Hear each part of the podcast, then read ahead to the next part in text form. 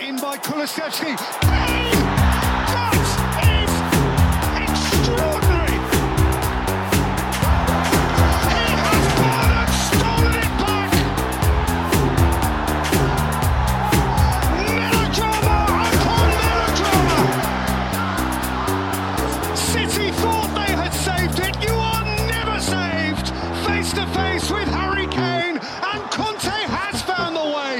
Welcome, listeners, to the Extra Inch. My name's Windy, and I'm joined by my sidekick and best friend Bardi. Hello, Bardi.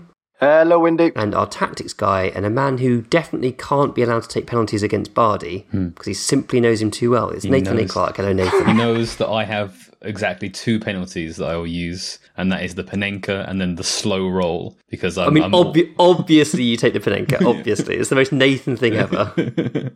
Have you actually Panenkaed someone before? uh, no, but I have slow rolled someone where I, I staggered the run up and then just gently passed it into the, the other side. Um, you bastard. yeah, yeah. You terrible, terrible bastard. Um, we got a, a question for the pod here from someone called um, Bardi who says, "Did it come home?" Just just checking in case in case I was out and I and I missed the postman. Did did it come home? It did not. It did not come home. It did not come home. I, I need to. I, I, I do need to just say something here. I need to. I need to get this off my chest. This, oh god, here we go. Remember, we're very raw right now. I know, I know, and I, I'm always respectful, and that, that's one thing that I've, I've always have been because I know, I know how much it hurts. So I, I understand that feeling, and you're my friends, and obviously I, I, I didn't want, don't want to rub it in, and I was out with people on Saturday, and I didn't rub it in on their faces either as well because I know what it's like. I support Tottenham. I've seen this stuff. Yep. But I, I do think this is probably the first time I've watched England, and I've thought that's a, that's a shame because I thought it was it was much better than it's been before. You could always point to things like scared or didn't have the right attitude or whatever happened. I really thought England gave it a good old go, a good old whack against France, and in the end, the French were just a bit better in the, in key moments and a bit luckier in the key moments. And there wasn't much separating the two. Perhaps Southgate could have done a bit here or there, but I don't think so. He he didn't switch to the three uh, the five three two, which I thought he might. So um, you know, unlucky. It was genuinely genuinely unlucky. I mean, I'm glad England didn't bring it home, but you were unlucky. You gave it a good go. I agree. I thought we were the better team. Thought we deserved to win the match. I felt I've not been too uh, connected to this tournament for you know all the reasons that everyone already knows, but um, you know because it was Kane, it did hurt a bit more. Um, seeing that happen to him, like if it's a player that deserved to to do something big, who's never won a trophy, it's Harry Kane, isn't it? He he he he needs to lift something. He needs to lift a trophy. He needs to do something really important. I feel like that he so deserves it, and I really wanted that to be his moment. Um, and seeing him sky that penalty in such a terrible way, like so unlike him to hit a penalty that badly, it it really hurt. Uh, and I did struggle with it. How are you feeling, Nathan? Yeah, I'm not too dissimilar. I, I've been pretty distant from from England. To be honest, I've the World Cup has been entertaining and it has captured me as a as a general spectacle. I've been watching Yeah. the game ever since sort of the end of the group stage. It's been very, it's been entertaining. It's not been great football, but it's been it's been good drama. And so I've sort of got into the World Cup when I wasn't sure that I would. Um, didn't especially get into England until sort of the second half when it like England had a decent chance maybe of uh, of of defeating the world champions. I was like, oh, okay, yeah. And then you know, obviously, just as I'm just as I get sort of vaguely interested in England, that's when it all falls apart. And and yeah, I uh, I was gutted for Kane. I really was. I was shocked. I was kind of stunned. The thing is that like um, he missed very similarly against Frankfurt, but it really didn't register. Um, and so this felt just completely shocking. That penalty felt completely shocking to me. Yeah. So one of the people that I was watching it with, uh, when Kane grabbed the ball for the second penalty, he said it shouldn't be him taking this one. He's already taken one against Lloris. Uh, it's it's a lot to ask him to score two against his club teammate, club captain, who watches him take penalties over and over again. And I thought, you know, if they ventured away from Kane, a pressure moment like that, and then the the other player missed, Yeah. like people would be going crazy about it. But in the cold light of day, there is a little bit of sense in, in what my friend was saying. Um, and it did sort of feel like he felt like he had to do something different. He, felt like he had to try something slightly more outrageous and risky. I don't know about that. I think he he changes it up really well historically. He has his true. he has his bottom corners, and then he normally has a secondary option. So if he takes a second penalty in a game, or against a keeper he's familiar with, or whatever, uh, or on big moments, um, like in in in quarterfinals, semi-finals, um, derbies and stuff, he tends to have a change up, which has been high through the middle or opposite side. So I don't, I don't think it's that. I think that he's he's well prepared to have his primary penalty kick and his alternate penalty kicks really well drilled. Um, and he also came out and said that he just he felt the same way. He didn't feel any different between the first two penalties. He felt just as confident as he always does taking a penalty, which to me suggests that there's there's nothing wrong with the process. That he was the right man.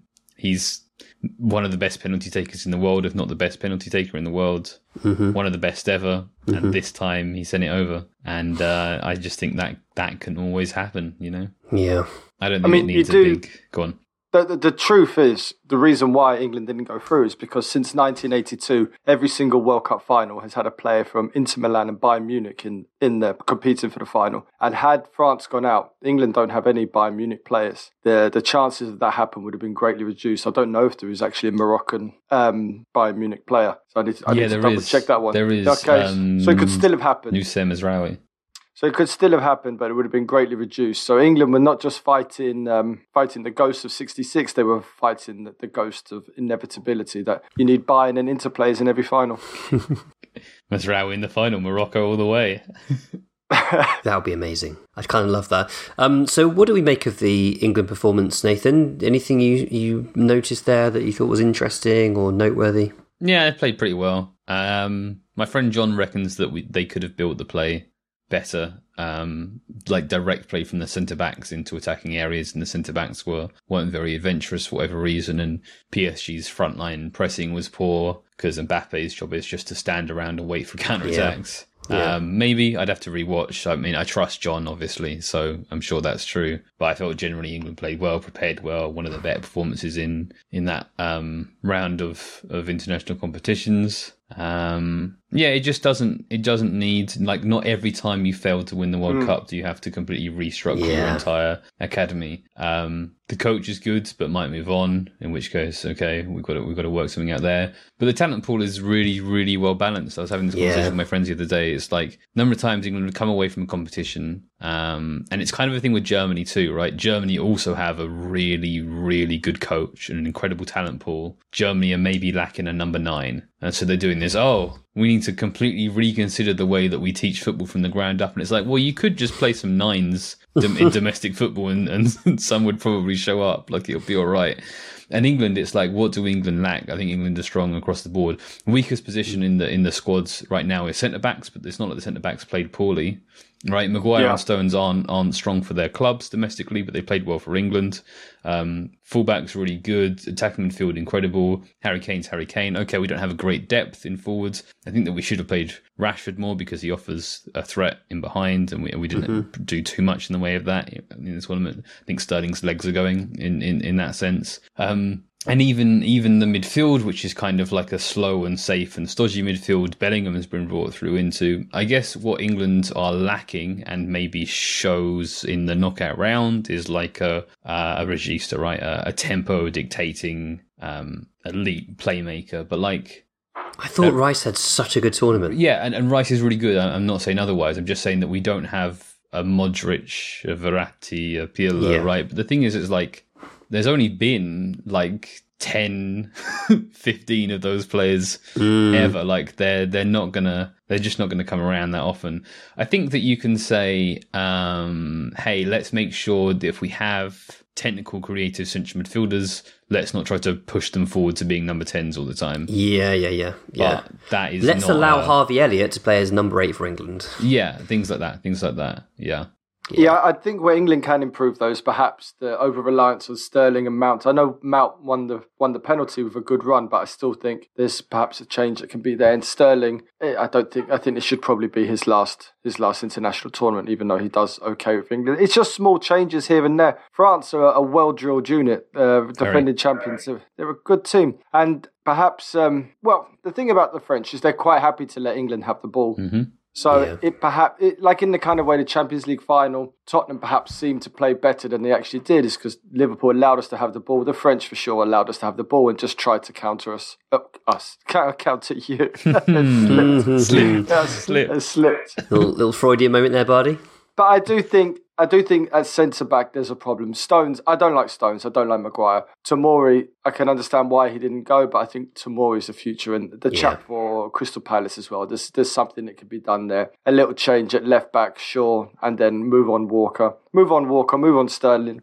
Get Tamori playing, and you know you'll come close. But if you look at where England have progressed over the last over over the Southgate reign, you move so much further forward than you used to. Mm, yeah. be. It's a much better team. You go back and look at the the team that Hodgson took to to to two Euros, I think, and everything's changed. And it's the future is good for England. It's a it's a shame it's Harry Kane's fault because everything's coming out now about a bottle job and the rest of it. Yeah. he missed a penalty. Better players than Kane have missed penalties in bigger games, Yeah. and they will continue to miss, miss penalties. Someone said to me today on uh, on Twitter that he lacks the clutch gene, and I think that's just bullshit. Because what are you going to say? Maradona lacks the clutch gene. Platini, Baggio? I don't think so. Yeah, um, that, that's definitely a narrative going around that Kane doesn't do it in the big games, and I think it's a discussion we've had on this podcast before. Basically, he's in in the quarters, semis, and finals that he's played. He's either been injured or the team have been terrible and not got the ball forward, and I think that explains just about everything.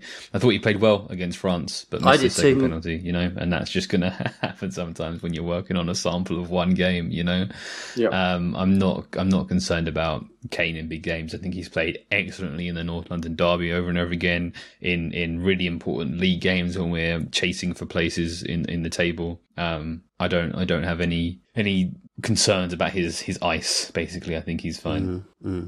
What I do think is is a concern. I mean, I know Southgate's clocked up this incredible stat of, of beating teams. There is a real issue here when England play against the, the top level teams that they've lost each time or, or not won or lost on penalties. There is something in that. And I don't know, I don't know if that's Southgate or the players, but eventually England has to beat somebody good if they want to win one of these tournaments. And every time they've played somebody good, they've lost. I think that's a fair criticism, to be honest. But I, I do feel that Kane's point uh, that he made post match, you know, that, that they need, need to take this experience and use it to sort of help them build the mental strength is an important one. They need to learn from this. And, you know, with or without Southgate, because As much as I do uh, really admire what Southgate's done in tournaments, I don't think he's critical to England's success. I'm really optimistic about the next decade for England. We've got such an impressive talent pool. I think it's finally clicked in central midfield with with Bellingham coming through. But even looking beyond that, we've got. I, I think Rice and Bellingham is a fab, absolutely fabulous midfield combination. But if you think about the other central midfielders we've got coming through, there's a lot to get excited there about there as well. I mentioned Harvey Elliott, but I really like Jacob Ramsey, he plays for Aston Villa. I really like Carney Chukwuemeka. I think there's some really exciting young midfield talent which will hopefully keep the momentum of this sort of forward trajectory for us because central midfield has been a, a bit stodgy for England for a while and it makes such a difference. We've got so many good attacking midfielders and more to come by the way you know there's some there's some young players that are really exciting but somehow sometimes we've struggled to get the ball to them effectively and I think with players like Bellingham and and Elliot there's a lot of potential there to make this team click a little more um, and I think you're right to point out the centre backs but uh, hopefully there, was, there are enough good young centre backs that that won't be a problem for too long and besides that I actually thought Maguire and Stones both had decent tournaments both used the ball really well both on the whole defended well um, and I was really pleased for Maguire actually because he's had such a rough time with uh, the abuse he gets at United. I mean, he just needs to move on for the good of his career. But pleased to see him play well and try and sort of rebuild some of his reputation, which is has taken a hit unfairly in my eyes. Would you take Maguire at Spurs? Hundred percent, yeah. I think Maguire's a really good player. Would you? Yeah, I think so. I think he'd be really good in, in the Spurs system. And I, I- I do wonder whether he could cover which centre back roles he could cover. Um, because he, the you know, the main benefit of Harry Maguire is his ball carrying and playing out from the back are really good. So you'd kind of want him in one of the the wide roles, probably the left, because that's where he plays for United and seems comfortable. But maybe he could play a job, do a job in the centre as well. Wouldn't wouldn't be my first pick, but there are worse ones out there. Mm. Yeah, no, I agree. I, I agree. Wouldn't be wouldn't be first choice, but he's a, a more than competent centre back who's just been hung out to dry at United. It seems. Um, I just do want to give a shout out to the to the ex subs that joined us on on London, uh, London on Friday um, down in London. We watched an incredible game, that Argentina Holland game. I mean, I've I keep thinking about that free kick in the last minute that the Dutch took, and I I could just imagine had that been a Spurs game and we get pe- uh, a free kick in the last minute and they try to play it short or try and do a routine, we would be losing our mind. But why? Like, common sense is you shoot, you have a go, it's a free hit, Yeah. you go. 50 50, probably a bit less than that actually, whether or not it goes in. But them to have the cu- the courage to do it is Yeah, incredible yeah, and yeah. to pull it off and to be big. That big guy who was really upset, really got under Messi's skin. That was that was quite incredible. And even though I'm supporting Argentina and I wanted them to do it, I, I couldn't help but cheer that Dutch goal. That was incredible. Yeah, the the guile, Oof. the audacity. I mm. loved it. Straight out of the Senior Whippy playbook. Hopefully, hopefully we'll see something like that for Spurs at some point. So that's enough England for now, I'd say, uh, and, and we can move back gladly to talking about Spurs on a weekly basis. Uh, once again, though, we are partnered with Athletic Greens, so over to Bardi. So I started taking AG1 because, like Kane, I'm pretty focused on my health and I want to be better. But like Kane, I can slip up. I can make mistakes. But AG1 helps reduce those mistakes. It's Christmas, it's the World Cup, and we might not be following our procedures and diets as close as possible. I use AG1 to help me through those high pressure situations. Long day and night out, not getting the minerals or vitamins you need. Pull up your socks, take a few steps forward, deep breath, and smash AG1 into the back of the net. You may not get the exhilaration that a possible last minute equaliser from the penalty spot can give you, but AG1 won't miss and it won't leave you deflated. Lovely stuff, and it's cheaper than getting all the different supplements yourself and supports better sleep quality and recovery. To make it easy, Athletic Greens is going to give you a free one year supply of immune supporting vitamin D and five free travel packs with your first purchase. All you have to do is visit athleticgreens.com forward slash extra inch. Again, that is athleticgreens.com forward slash extra inch to take ownership over your health and pick up the ultimate daily nutritional insurance.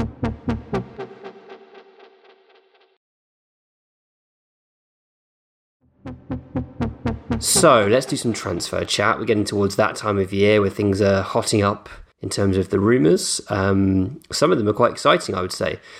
Uh, to start off with, though, let's talk about managerial transfers. Blanky says, if, God forbid, we lose Conte at the end of the season, would you be happy with Luis Enrique taking over? Do you think it would be more of a project or a quick get a trophy kind of management? Hmm. Luis Enrique.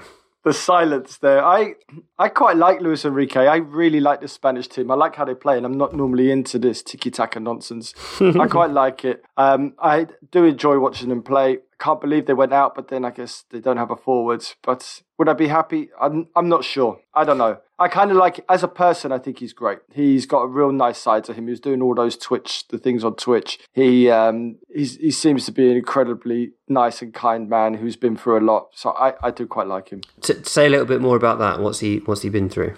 Well, I think it was his daughter passed away recently, and um, he took some time out from that, and he came back, and he just, you know, he he speaks about it quite a lot. Speaks about it very, um, very, very openly, and he just seems like a lovely guy. Such a difficult thing. They lost a, They lost their nine year old daughter, which is just absolutely horrific. Uh, I agree. I think he's a, a, a really good person. Um, I must admit, I can't remember much about his Barcelona team and, and how good they looked. I mean, Barcelona look good regardless, don't they? Nathan, anything you can tell us? Yeah, Barcelona do not look good regardless, and they definitely went downhill after.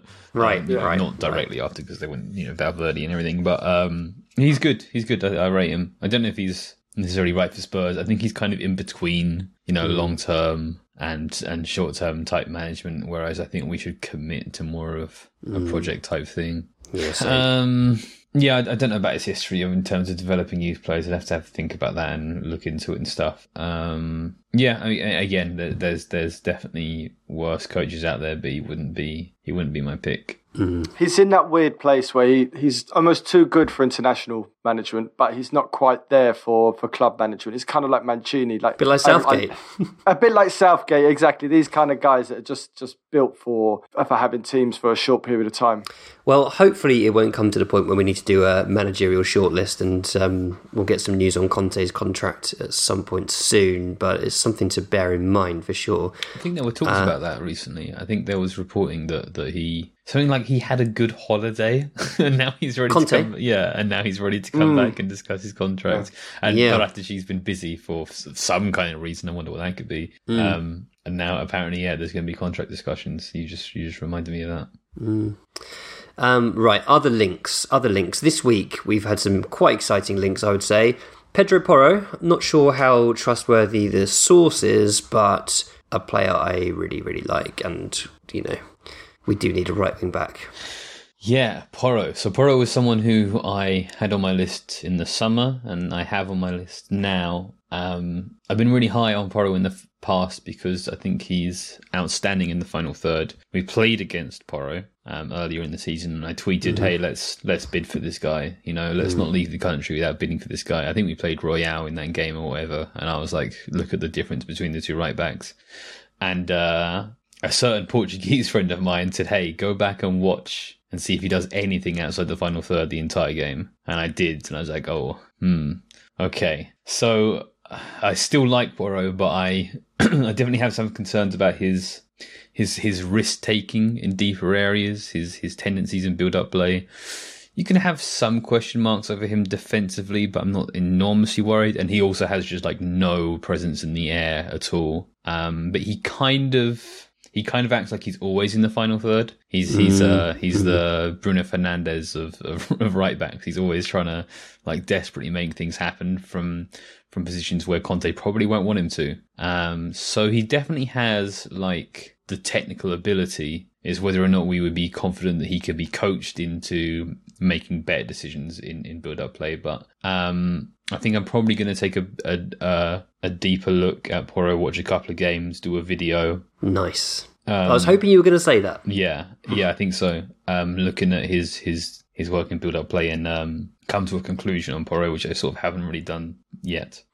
I, I really enjoyed seeing him up close when I went to see uh, Sporting. Um, really good technical player. Really, really good technical player. And that is something we have been lacking at right wing back. So it kind of just got me purring and thinking, yes, he would be a lovely fit for us. Another right wing back, though, is um, Josip Juranovic, who is the Croatian right back who plays for Celtic. Is he? I, I figured that he would be too much of a sort of more traditional right back for on. Conte's needs. Bang on, yeah, I completely agree. Yeah, so he been having a good World Cup. People were tweeting me about him the other day when Croatia were playing, and then I think we've been apparently we've been linked. I didn't actually. Someone tweeted me saying we've been linked. I didn't check to see who by. I just went with that and put their name on the on the running order. Um, but yeah, definitely, I think I think you're spot on. I think that he. he he if you combined Porro and Juranovic into like a single player be perfect because he his contribution to build up play is really good his carrying of the ball his crosses from deeper areas really strong defensively good um but doesn't have the sort of guile and slipperiness uh, and adventurousness that you want in the final third. So um, yeah, a good a good fullback, definitely a good fullback, um, but probably not a, a Conte wingback. He reminds me of a lot of Vrsaljko, I think it is, the other Croatian right back Mm-hmm. that had a standout tournament, but then is just one of those guys that just works really well in this Croatian system. And then you take him out of it and it just doesn't look good at all. Mm. So I, I would steer clear of this guy. Apparently, he has been very good for Celtic as well, so I'm told.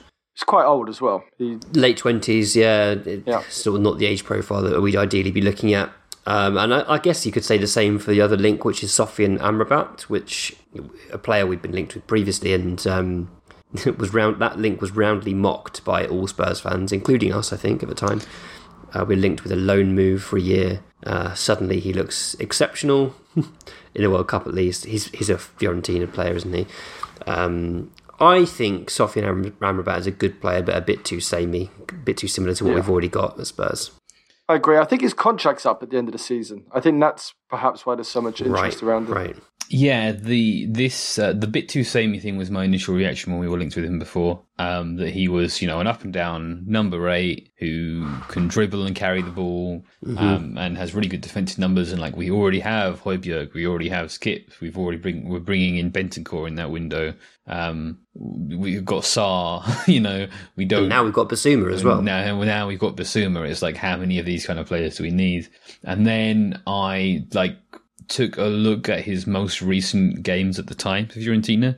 Uh, and even though he wasn't a first 11 player, he was coming on to play the number six role where he was just being a super press resistant player of the ball. And I thought, oh, okay, maybe there's something there. Like if he really develops in that area, but like it's quite a gamble based on like four or five games, mainly off the bench. Um, is that really the play he's going to develop into? And it turns out, yes, that is the play he's going to develop into. He's been a really good six. His ball progression from from the deepest role has been really impressive this season for Fiorentina. Um, not really what you're seeing with the Morocco team because the Morocco team don't want the ball under really any conditions, right? But um, yeah, I, mean, I, I've called for Spurs to, if we don't back up Kulusevski directly, then we should look for a number six who can who can progress the ball really creatively. Is Amrabat so good at passing the ball that it makes sense to bring in another central midfielder? Um, but, but the thing is, uh, pausing there for a second, like when I'm talking about, oh, you know, maybe Spurs should consider Locatelli. In order to do that, we would have to move on at least one of our existing central midfielders Yeah. and and uh, and that's kind of tough, right? You getting rid of Skip, who's the academy player. You're getting rid of Højbjerg or Bentancur, who are first eleven players. You're getting rid of Bissouma, who we brought in in the summer and has and has been, you know, slowly improving, um, quite substantially. In fact, it's really difficult to to do anything with central midfield. So, uh, yeah, Amrabat a better player than I thought he was um, a year ago. Still not really a fit, I don't think. Yeah, I agree. I agree. Um, so let's talk a little bit about what's been the Patreon this week. So if you if you're not aware, if you if you've not been listening for a while, we we have a Patreon, uh, patreon.com forward slash the extra inch. We have 1,200 subscribers who enjoy a second podcast that I do with Chris Summersell called Straight Off the Training Ground. Chris is a coach and a recruitment specialist who works in football. Uh, he's absolutely brilliant. Obviously, a Spurs season ticket holder as well, so you know knows his Spurs, uh, and that's a regular feature. In fact, it hadn't been for a while because he'd had some uh, technical malfunctions, but we're we're we're back in the groove now. Uh, we also have an episode coming out this week, which I've done with our, as I've described him, resident sports psychologist, Alex Stoyle, who is just absolutely fascinating about all things sports psychology. There's a really good section on Emerson Royal in that episode, uh, which I think people will really enjoy. I might end up eventually putting that out on the main feed because it's such a good episode. I feel like it uh, deserves to be heard, but the X will get it at least for a month in advance. Uh, Nathan's already mentioned that he's going to be doing a Pedro Porro video. The Elise and Locatelli video that Nathan did last week was fantastic, and there was a Mohamed Simakan video the week before that. He signed a new equally good. contract, by the way, apparently. Ah, interesting. Okay. I really like the look of him from your video. Uh, I was quite taken. I mean, maybe the new contract's just to protect value, which, which does That sometimes very, happen. But very Leipzig, yeah. yeah. Um, and Bardi's been doing this daily advent calendar throughout December, which has been good fun. It's been surprising me. Like I had no idea that Chris Perry was once our record transfer at 4.4 million pounds, and he Yeah. was terrible. And it's just it's just incredible how much how many times we've broken our transfer record for terrible footballers. I don't think he was terrible. I thought he was he was okay.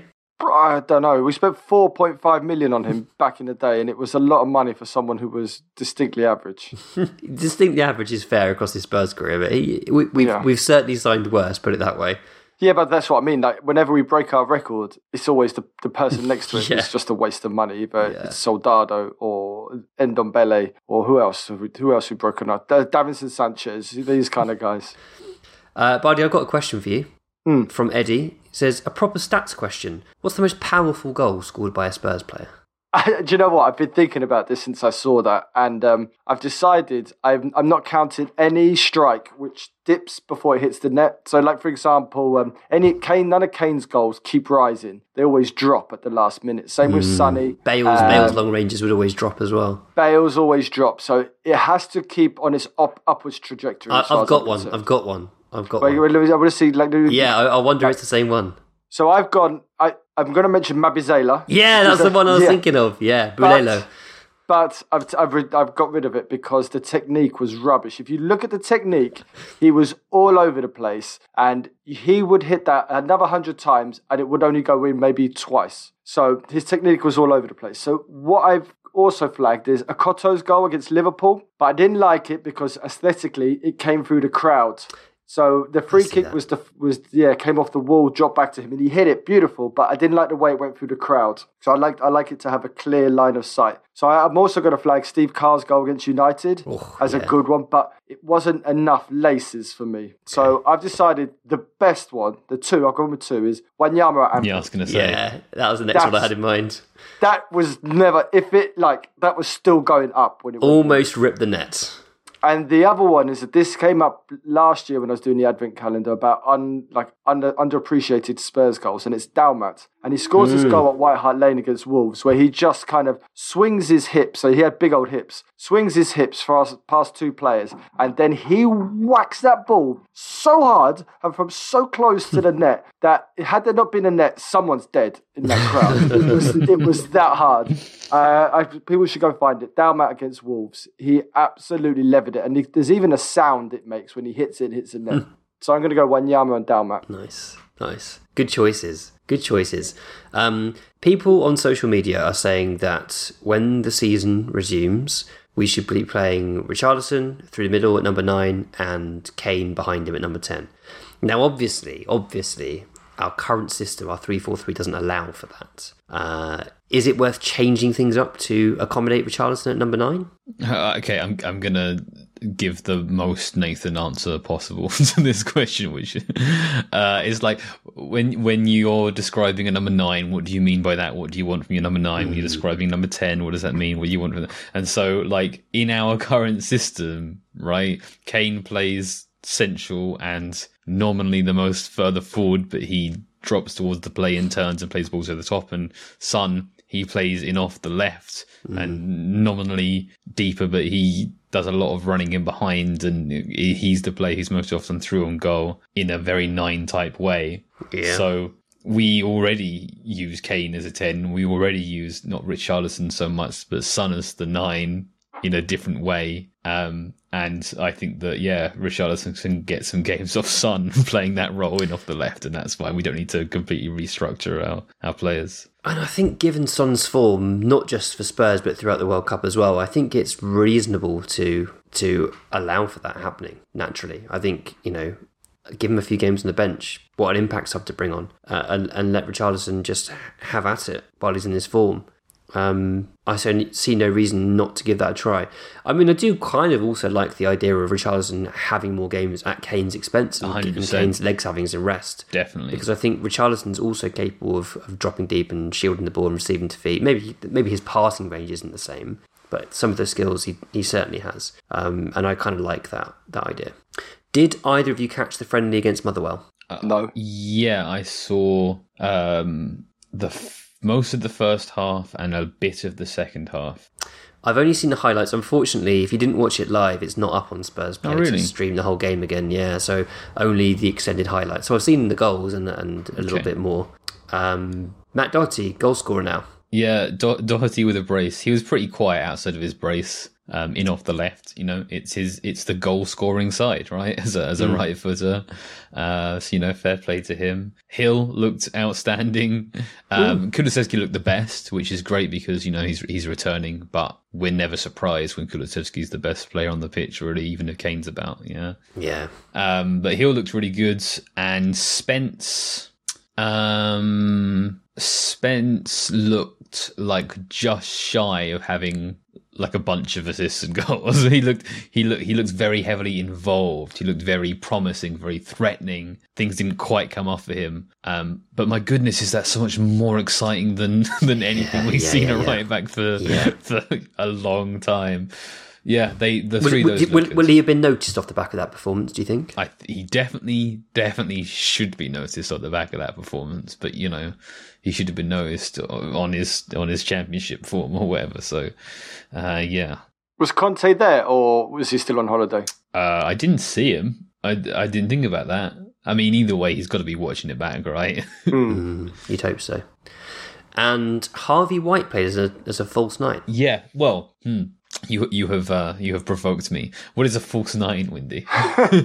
Well, this is it's basically is used now to describe a player playing out of position at nine, but actually what it means is they're they're playing through the middle but not doing number nine things. They're doing somewhere between a number ten and a number nine thing. Which, to be fair, is the Harry Kane role, really. And and White came on and, and did his best Harry Kane impression and sort of did an alright job of it. To be fair, you know, for a guy. who I mean, this guy ends up playing everywhere. He's I, Yeah. he came through at defensive midfield, has played left back in the first team in preseason friendlies, uh, just because he's left-footed, and now he's playing up front.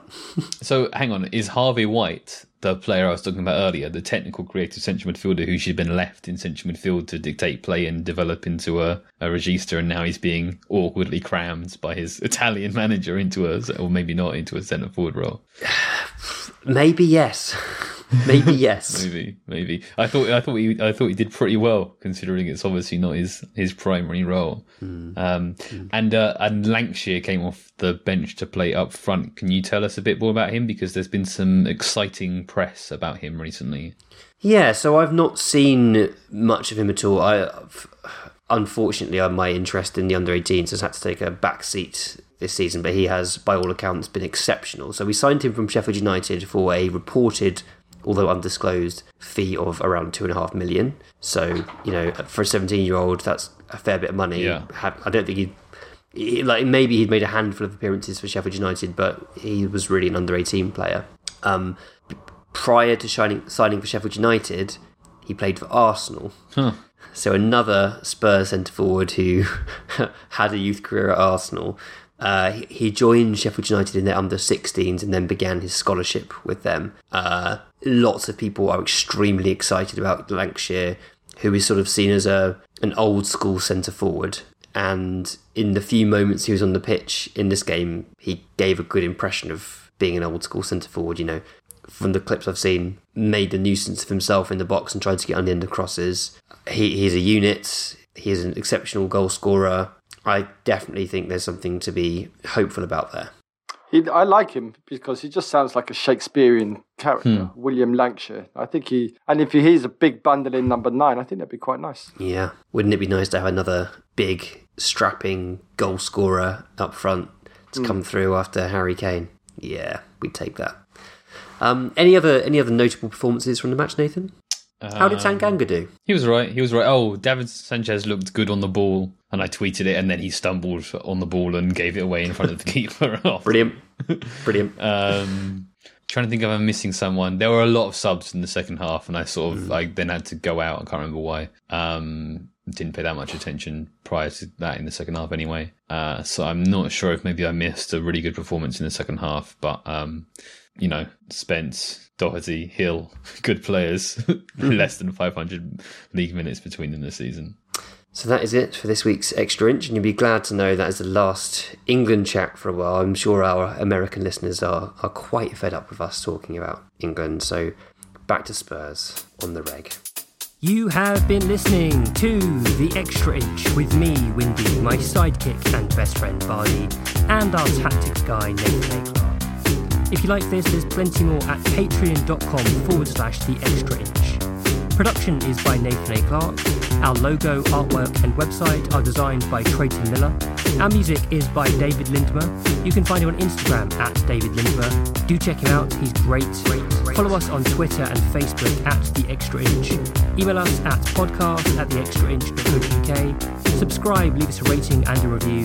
And most importantly, be sure to tell all of your Spurs friends. Shout out to the X subs, we love every single last one of you. And of course, come on you Spurs.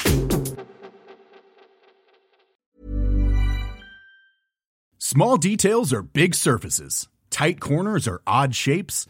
Flat, rounded, textured, or tall. Whatever your next project, there's a spray paint pattern that's just right. Because Rust-Oleum Custom Spray 5 in 1 gives you control with five different spray patterns. So you can tackle nooks, crannies, edges, and curves without worrying about drips, runs, uneven coverage, or anything else. Custom Spray 5 in 1. Only from Rust